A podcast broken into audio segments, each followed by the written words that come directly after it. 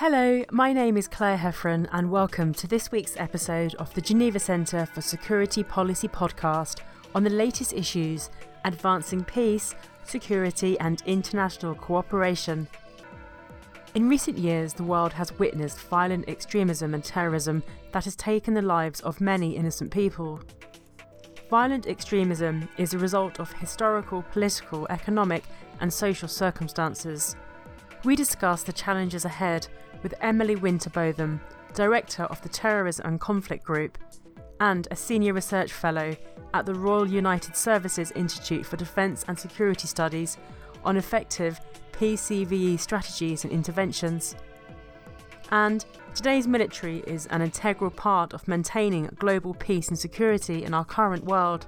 We spoke to a former NATO commander of Allied Joint Force, Command Brunssum, General Hans Lothar Domröse.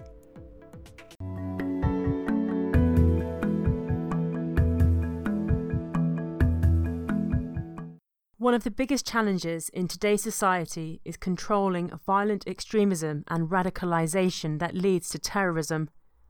We discuss the latest issues with Emily Winterbotham, who's a director at the Terrorism and Conflict Group. Firstly, what's an example of an effective PCVE strategy and intervention? The first thing to point out is that the evidence itself in the field is very, very weak.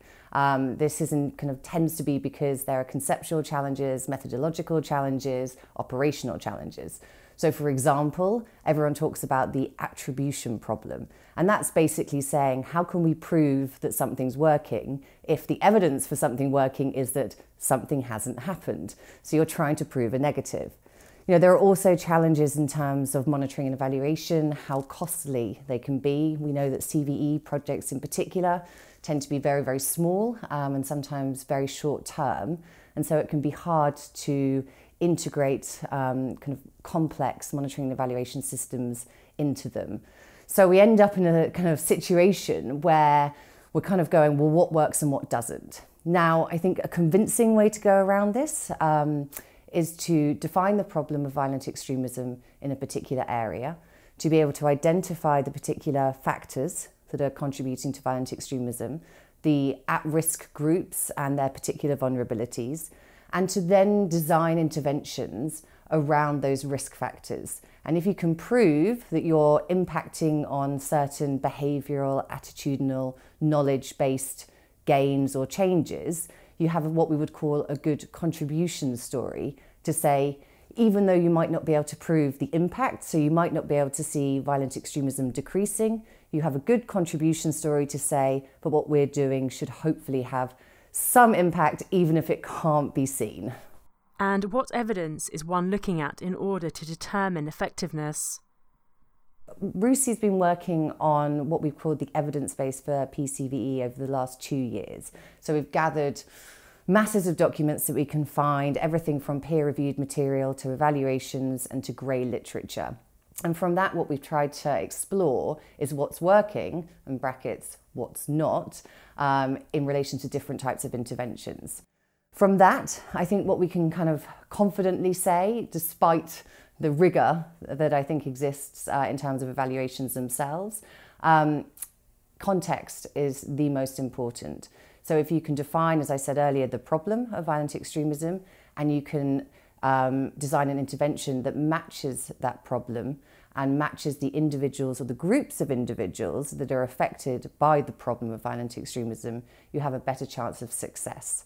Now, that means that we should tend to promote integrated responses. So, not just a kind of one off communications approach, but actually, um, for example, a mentorship approach that would address the socioeconomic, the ideological, the pragmatic factors that may be behind an individual joining a violent extremist group. We've got ex- examples of kind of where that I think has been working slightly better.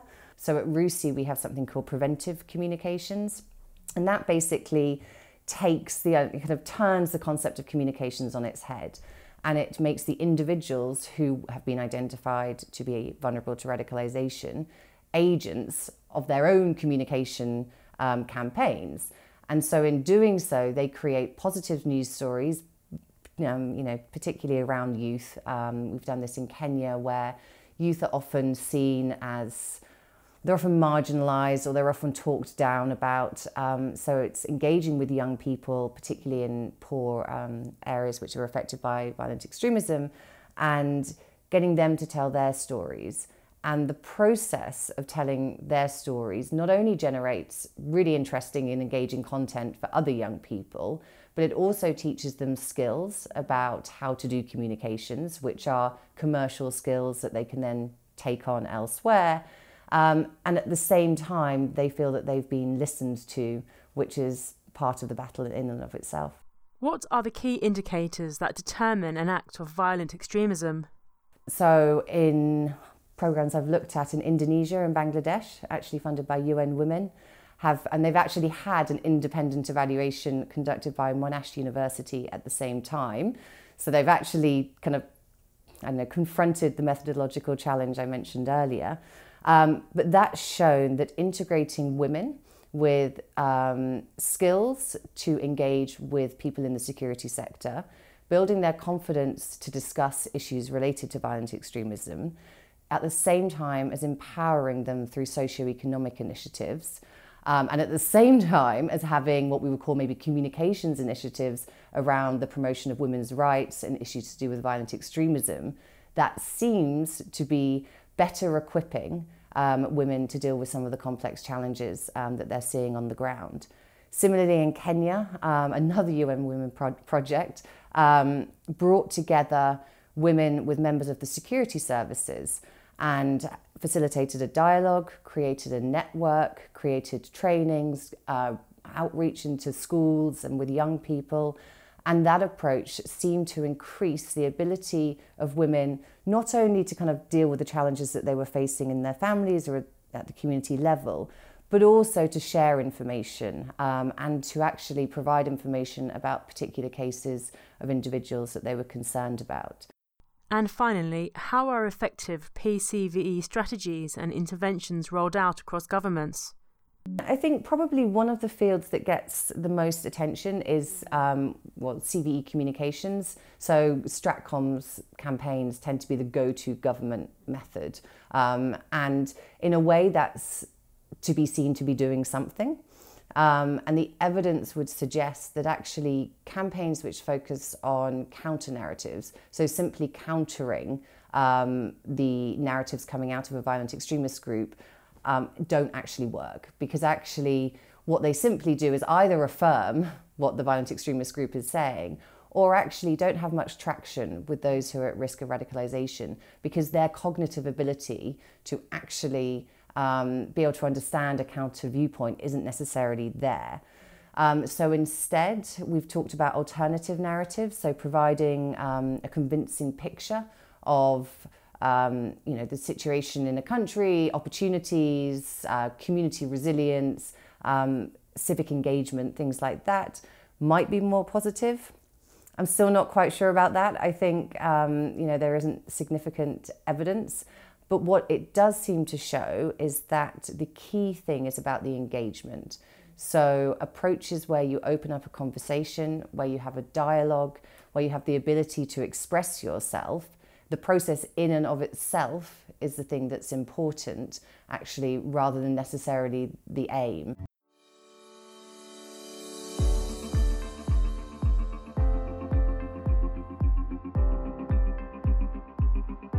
As professionals in all activities, we are under pressure to be productive, innovative, reactive, to create the best conditions for our companies, our employees, our customers, our countries we must learn how to negotiate and navigate in a complex world so we can reach our goals. I am Marc Finot and the course director for Diplomatic Tradecraft for Non-Diplomats. At the Geneva Center for Security Policy, we offer a platform where professionals can share knowledge and experience. We use innovative teaching tools and interactive methods towards a transformative journey. We can help you achieve your goal by giving you access to experienced diplomats who will share their professional tools that will be useful to you as practitioners in other areas of work. we have a plan to help you and your business learn from successes and failures of diplomats in order to elevate your positioning by applying successful diplomatic techniques and tradecraft in your activities. Come discover how diplomatic experience can help you.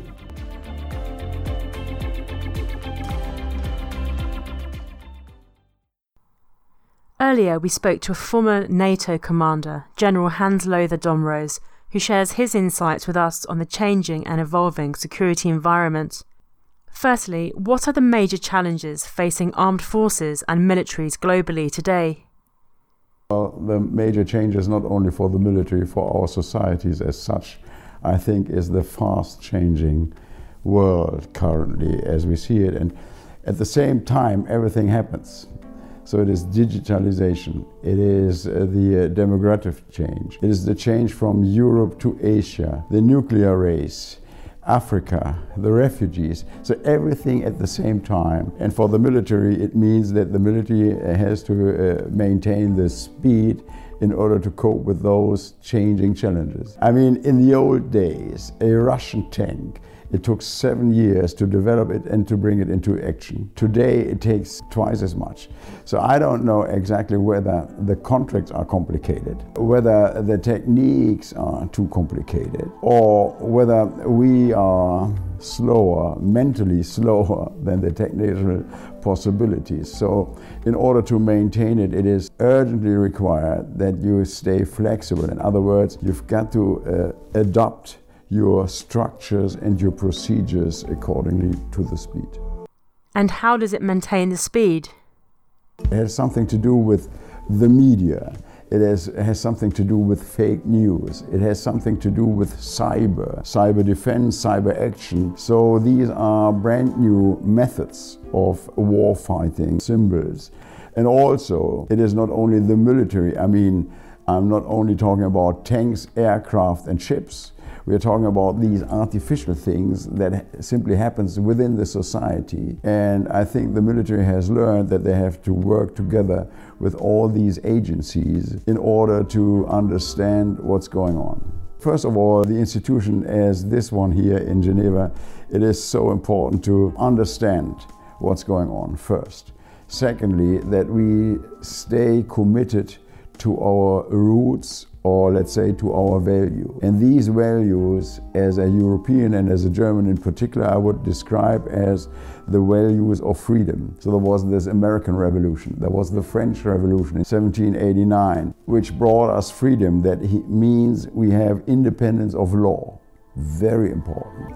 Government and law, I ask that they are independent. Secondly, that we maintain freedom of speech and gathering. The freedom of uh, free press is so important. Who else could control a government? Nobody. So if we maintain those and if we treat each other respectfully, then I do hope and I'm convinced that we can maintain sort of peace. But in this world, with is which is no longer bipolar or bipolar with Russia and America only.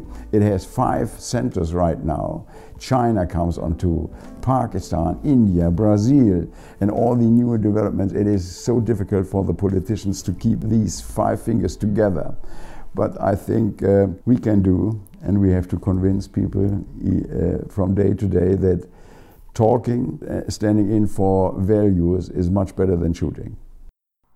And what can we do about the fundamental change that we're seeing in peace and security? First of all, stay agile, stay flexible, learn languages, go out and see the world. Because we in Europe are no, no longer the center of gravity. The center of gravity has changed, maybe into the Arab world, maybe into the Chinese world, maybe into Africa. But definitely it has gone from Europe to the east, let's put it in a global way. Learn languages in order to better understand the people and to, uh, to treat them respectfully and try to, to make the best cooperation as possible. In the end, we've got to uh, understand that um, we have to accept other ways of doing things. In the old days, where I was growing up, it was 25% of the world population was European. Today it is 7% or less. Tomorrow it will be, uh, by 2030, it will be less than 5%. So, and 5% cannot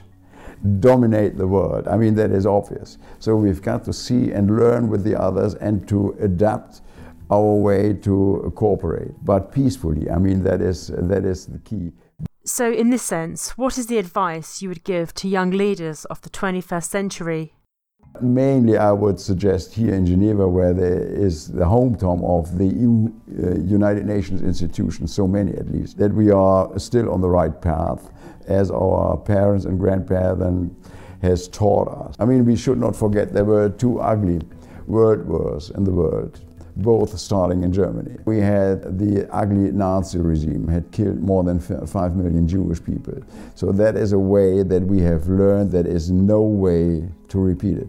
It must not happen again. So we have learned our lesson, and now we have to develop that the new danger is always coming. The devil is always calling, and we must fight him and we stay on the right course, stay uh, vigilant, and keep our and maintain our values. That's all we have now for today's episode. Thank you to Emily Winterbotham for joining us, along with General Hans Lothar Domröse. Listen to us again next week to hear all the latest insights on international peace and security. Bye for now.